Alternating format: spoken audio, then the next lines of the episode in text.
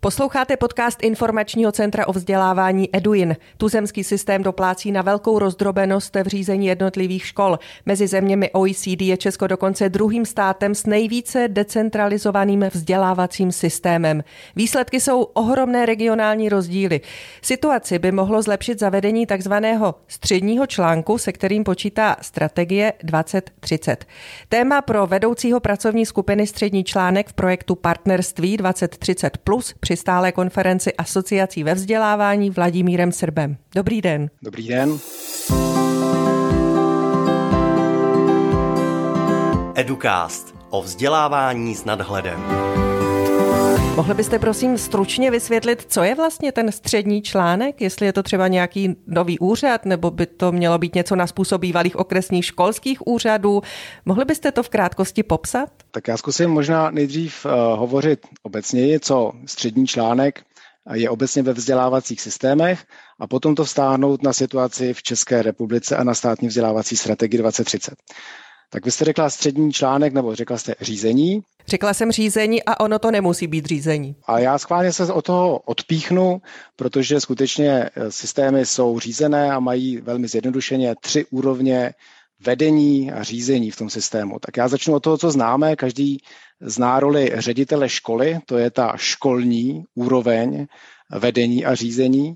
Každý asi dobře zná roli ministerstva školí, školství, což je ta centrální úroveň vedení a řízení. A teď ten střed, ta střední část, ten střední článek je vlastně to, co propojuje tu centrální úroveň vedení a tu školní úroveň vedení. A to, co zajišťuje, že vlastně ta státní vzdělávací strategie a koncepce se promítá do praxe škol, ale to, co zároveň také zajišťuje, že potřeby, které školy mají a podporu, kterou potřebují a podmínky, které potřebují, to centrum dobře zná a umí jim pomáhat. Tak to je obecně ta střední úroveň vedení a řízení ve školství. Když do toho, pardon, vstoupím jenom s takovou podotázkou, to znamená, že teď se to řeší, protože od jedné každé školy je na ministerstvo školství zkrátka daleko. Ano, přesně tak a můžeme to konkretizovat na tom, my máme za sebou v České republice už několik státních vzdělávacích strategií, které trvaly řadu let, obvykle pět let, a měly nějaký plán, měly nějaký centrální řídící tým a řadu opatření, které se měly nějakým způsobem propsat do praxe škol, měly školám pomáhat a měly něco zlepšit ve školách, měly zlepšit výuku, podmínky ve školách a podobně. A zároveň máme zkušenost těchto strategií, že po odborném vyhodnocení dopadu skutečně do praxe se ukazuje, že, že moc úspěšné nebyly. Například vzdělávací výsledky českých žáků se za posledních dvacet let v podstatě nezlepšují, stagnují, oscilují, ale drží se vlastně na podobné úrovni, na rozdíl od řady jiných zemí, kterým se třeba daří zlepšovat vzdělávací výsledky žáků. A to, co se nám nedaří vlastně téměř vůbec, Česká republika patří mezi země, které mají vůbec největší nerovnosti ve vzdělávání na světě, to znamená extrémně u nás záleží na tom, kde se člověk narodí, do jakého prostředí. A do jaké školy chodí a my vlastně neumíme úplně jako zajistit, že ta kvalita vzdělávání pro všechny děti a ve všech vlastně místech je stejná. A tohle právě se ta nová státní vzdělávací strategie vlastně slibuje mimo jiné od nějakého nově pojatého středního článku, to znamená od něčeho nového, co má propojovat ministerstvo a co má propojovat školy a zjišť, zajistit nějakou větší efektivitu a zlepšování toho učení. Úplně jednoduše, nebo řekněme konkrétně, byl by to ten střední článek jako nový úřad, jak jsem se ptala na začátku, byli by tam lidé, kteří by měli blíž těm školám, bylo by to třeba na úrovni bývalých okresů. Řeší se už tyhle konkrétnosti? Ta otázka je vlastně velmi jako, jako zajímavá a je dobré si říct, co vlastně mezi tím ministerstvem a těmi školami v tento okamžik už je, protože tam vlastně těch pokusů, jak propojit to celostátní směřování a ty školy vlastně už byla učiněna řada a těch aktérů je tam mnoho. Jednak je tam to, co je opravdu úroveň toho řízení. To znamená úroveň řízení, střední úroveň řízení je ta, která vlastně má na starosti to, aby vlastně vybrala a jmenovala ředitele školy, zadává mu práci, hodnotí ho práci. To jsou zřizovatelé škol. To je velmi důležitý aktér v tom vzdělávací systému. Těch je ale mnoho, těch je několik tisíc v Česku. Přesně tak. A v Česku je ta unikátní vlastně situace v tom, že těch zřizovatelů na jednu školu máme vlastně extrémně mnoho, opravdu to, jako to je ve světovém kontextu. Uh, se extrém zejména u základních škol uh, je to tak, že máme dva a půl tisíce zřizovatelů, kteří zřizují kolem čtyři tisíce vlastně základních škol, takže to máme vlastně jako extrémně malinký, malinký jako poměr. A to je ta, ta sféra toho, toho řízení. Jo? To je střední článek, mm-hmm. který rozhoduje o, o, vlastně no. o klíčových pedagogických lídrech těch škol, zadává jim práci, hodnotí je, ale také vlastně po nich vyžaduje správu té školy a podobně. Ale mezi, mezi tím ministerstvem a těmi školami je řada dalších aktérů. A to? Řada projektů, které, které školy podporují, existuje řada a, vlastně projektů, které vytváří místní akční plány rozvoje vzdělávání, které vlastně působí na úrovni obce s rozšířenou působností, těch O R P. Existují krajské a, akční plány rozvoje vzdělávání. Na úrovni krajů působí a, Národní pedagogický institut, řada neziskových organizací, A, a řada dalších aktérů, které nějakým způsobem, nějakým způsobem nabízí podporu odbornou a, pro ty školy.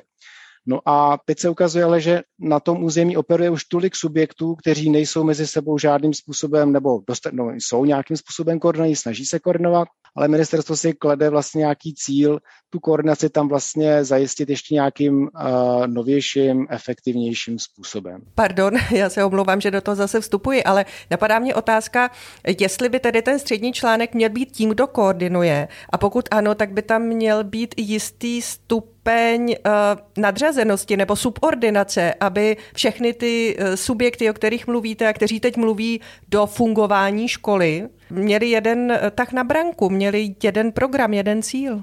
Ano, tak to je jedna z těch úvah, která se dostává do diskuze, která se diskutuje, a tady bych možná jako krátce představil dva a velmi jako zjednodušil dva přístupy, které se tu rýsují, a jeden z nich se začíná pilotovat. Ministerstvo školství, já řeknu to jenom velmi stručně, to by přesně popsali kolegové z ministerstva, se kloní k tomu, že ten, to nové pojetí toho, jak by ta střední úroveň vlastně toho vedení v tom školství měla být pojatá, se kloní k tomu, že není potřeba v tento okamžik tedy vytvářet žádnou novou úroveň řízení, která by měla uh, nějakou formální odpovědnost a nějaké rozhodovací kompetence, a přichází s konceptem, kterému říká střední článek podpory, který teď vlastně mm-hmm. tento rok začíná pilotovat. Ta základní představa je, že vlastně na to území, na území okresu, to znamená opravdu ne někde v Praze, ale někde, někde v území okresu, vlastně vznikne malý tým zkušených pedagogů. Konkrétně se začíná pilotovat tento přístup ve dvou okresech, v Semelech a ve Světavách, tento první rok, a tam si představte, máte prostě čtyři, čtyři zkušené jako pedagogy, kteří se seznámí úplně osobně se všemi mateřskými a základními školami, a mapují jejich potřeby a snaží se formou vlastně jako odborné konzultace jim pomáhat vlastně s tou školou, zejména v té první fázi se orientují na například na právní poradenství nebo na poradenství, jak vytvořit některé potřebné směrnice a, nebo jakým způsobem organizovat vlastně. Rozumím, prostě takový poradní hlas, sběr dat a orientace v místě, ale to, co mě samozřejmě napadá, tam musí být ale potom ochota těch lidí, kteří jsou ve školách, pedagogického sboru, také vedení škol, možná i zřizovatelů, aby naslouchali tomu poradnímu hlasu, pokud bude jenom poradní. Myslíte si, že by v tom mohl být zádrhel? Teď tady popisujeme opravdu jenom ve zkratce uh, tento model, to, co se teď zkouší, který teď opravdu tento rok poprvé začíná zatím na dvou místech pilotovat ministerstvo školství. A jak říkáte vy, opravdu bude velmi záležet na tom, jak se podaří pracovníkům středního článku podpory, což jsou v tento okamžik opravdu pracovníci ministerstva školství, kteří ale vlastně jsou zaměstnáni přímo v tom území, navázat vztah s řediteli škol a také se zřizovateli. Tahle metodická konzultační podpora od tohoto týmu vlastně směřuje jak na mateřské a základní školy, tak na zřizovatele. A s oběma vlastně aktéry jsou v, vlastně v kontaktu, ale je to opravdu hlas odborný, konzultační, poradenský. Mm-hmm, ano. To je věc, která teď se začíná pilotovat a samozřejmě bude velmi důležité průběžně vyhodnocovat, jak tato přímá konzultační metodická podpora opravdu pomáhá reagovat na ty největší potřeby škol, ale zejména zlepšovat kvalitu učení dětí v těch školách, těch školních třídách a snižovat ty nerovnosti, které mezi školami, školami mají.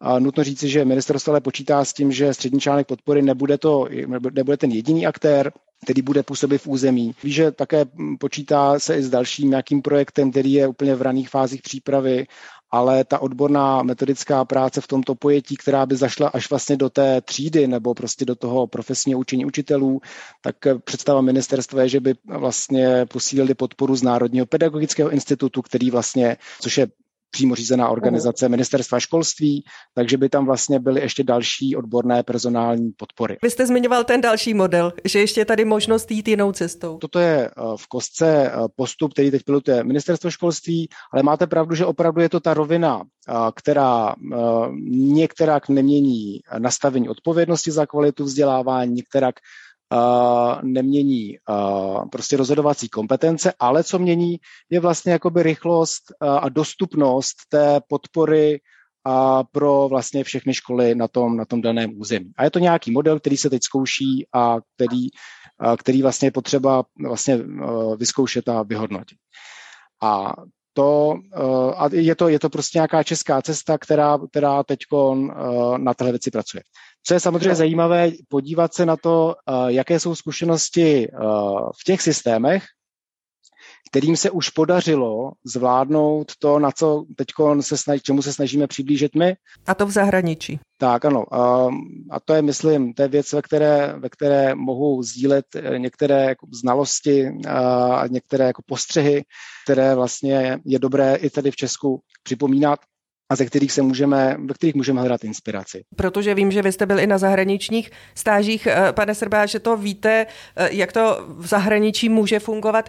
Můžete krátce uvést, jak to tedy fungovat může, aby to bylo efektivní, jaké modely jsou jiné než ta, jak jste řekl, česká cesta, která se teď zkouší? No ono v tento okamžik se ještě dá těžko říct, jestli jsou nějak výrazně uh, jiné, protože v těch úspěšných vzdělávacích reformách to ministerstvo nebo nějaké přímo řízené centrální organizace vždycky měly nějakou zajímavou a důležitou roli, třeba jako odbornou a podpůrnou, to, to, to měli. Zatím vypadá, že vlastně ten střední článek podpory v českém pojetí se vlastně, vlastně v podstatě odpovídá nějaké profesionalizaci té centrální odborné podpory a dostupnosti vlastně téhleté, toho kontaktu jako školám. Slyším tam ale to ale.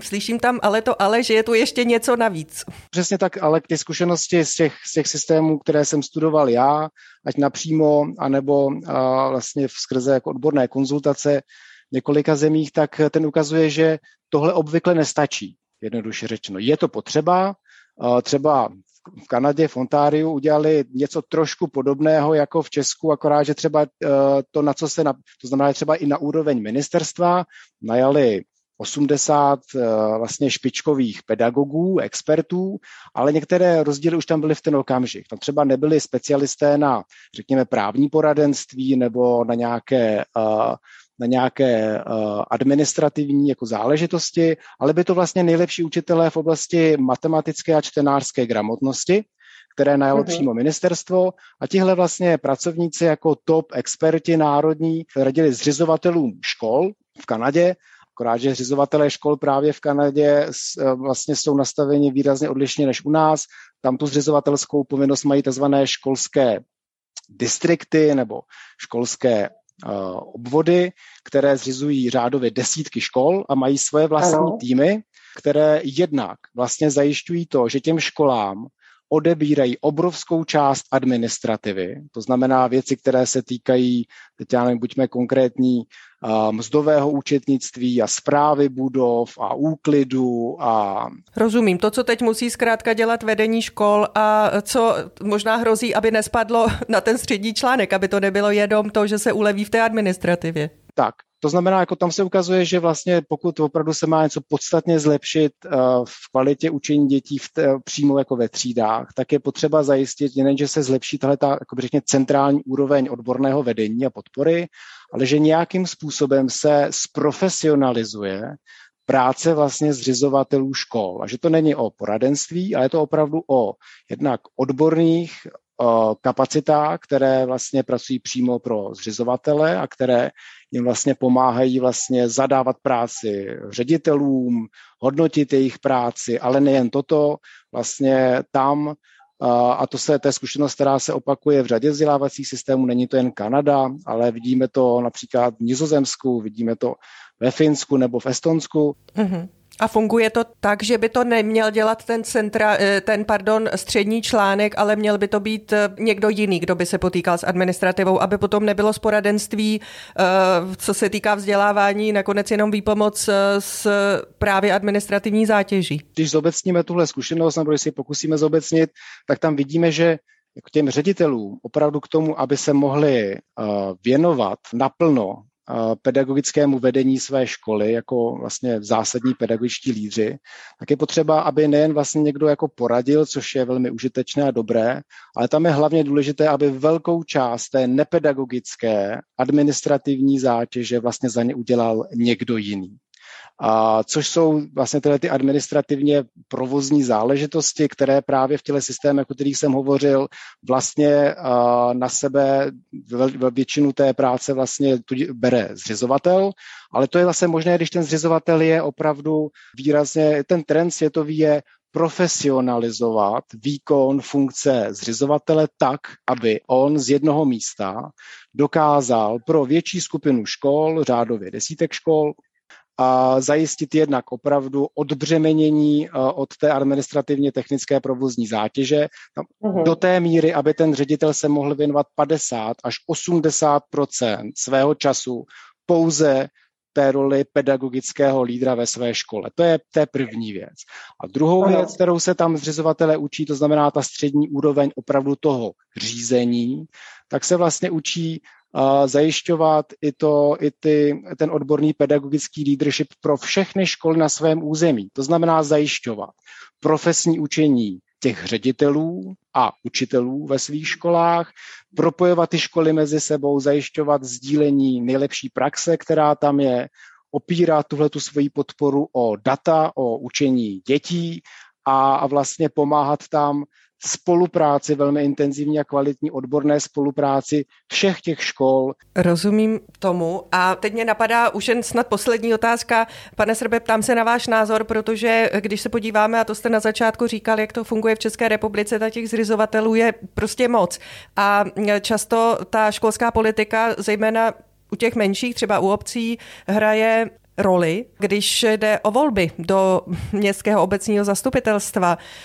I v krajích to tak funguje. Budou si chtít zřizovatelé nechat vzít tuhle pravomoc? Ono obecně vlastně není asi úplně nutné, aby, aby se odebírala zřizovatelům pravomoc. To vlastně není, ne, že to není úplně nutné, to prostě není nutné, to, to se neděje ani v těch úspěšných vzdělávacích systémech. Naopak ten trend ve světě, a je to i trend, kterému já osobně věřím, protože vlastně je vyzkoušený. Je vyzkoušený v řadě zemí, které mají výrazně odlišnou kult, vlastně kulturu mezi sebou navzájem, ale jsou to prvky, které se opakují. Já bych ho shrnul. Je za prvé, je to vlastně jednak jako o spojování zřizovatelů do větších celků. Můžou to být buď to, že vlastně jsou zřizovatelé větší, anebo je to svaz nějakých zřizovatelů. Rozumím. Prostě ta první, ten první trend je integrace těch zřizovatelů do takového celku, že prostě zřizují větší počet škol. Jednak je to trend k jasné zákonné odpovědnosti za kvalitu vzdělávání, který v těch zemích je jasně definován a právě ho nesou zřizovatelé těch škol. Aby nešlo jenom o krátkodobou politiku jednotlivých zřizovatelů, kteří třeba si vyhodnotí, co by chtěli slyšet rodiče a podle toho budou jednat a vést tu školskou politiku. Tak, aby měli prostě nějakou zákonem danou povinnost, aby splňovali určitý stupeň nebo garantovali určitou úroveň. Rozumím tomu dobře. Já ještě dokončím ten, ten třetí trend je profesionalizace výkonu té zřizovatelské role. A jestliže tam, řekněme, tito zřizovatelé jsou zodpovědní za kvalitu vzdělávání, tak, tak jsou vlastně vázáni vlastně řadou, řadou vlastně jako legislativních opatření k tomu, aby skutečně zajišťovali těm školám ty nejlepší podmínky a mají daný státem vlastně jako velmi jako jasný a pevný rámec, který, který se týká toho vzdělávání. To znamená, jeden sou, součástí toho je, že prostě jsou zodpovědní také vlastně za spolupráci na realizaci státní vzdělávací politiky a ten systém má také dost informací o tom, jak se to skutečně plní. Takže potom ta role toho centra v těchto těch systémech je mít jasná data a mít vlastně také vlastně jako řídící pravomoce a kontroly k tomu, jestli se prostě ty výsledky těch dětí a ty nerovnosti opravdu jako, jestli se výsledky zlepšují a nerovnosti jako zmenšují. Takže to třeba zkušenosti, které máme, řekněme, z českého kontextu v některých oblastech, kdy třeba lokální vzdělávací politika v situaci, kdy velmi malý zřizovatel vlastně do té tu školu zatěžuje ještě agendou, která vůbec nesouvisí a třeba s kvalitou vzdělávání, což takové příklady také máme, nemůžeme říkat, že to je pravidlo, ale může se to dít, tak tam je řada mechanismů, které vlastně uh, tohle ty, tohle ty uh, vlivy jako omezují. Tam prostě je to o odpovědnosti a o profesionalizaci výkony toho zřizovatele. Z dalšího dílu Educastu je to vše. Za rozhovor děkuji vedoucímu pracovní skupiny Střední článek projektu Partnerství dvacet třicet plus při stálé konferenci asociací ve vzdělávání Vladimíru Srbovi. Díky, že jste si udělal čas. Nashledanou. Díky, nashledanou. Poslechnout si nás můžete kdykoliv v podcastových aplikacích nebo na webu eduin tečka cé zet. Pěkný den přeje Veronika Sedláčková.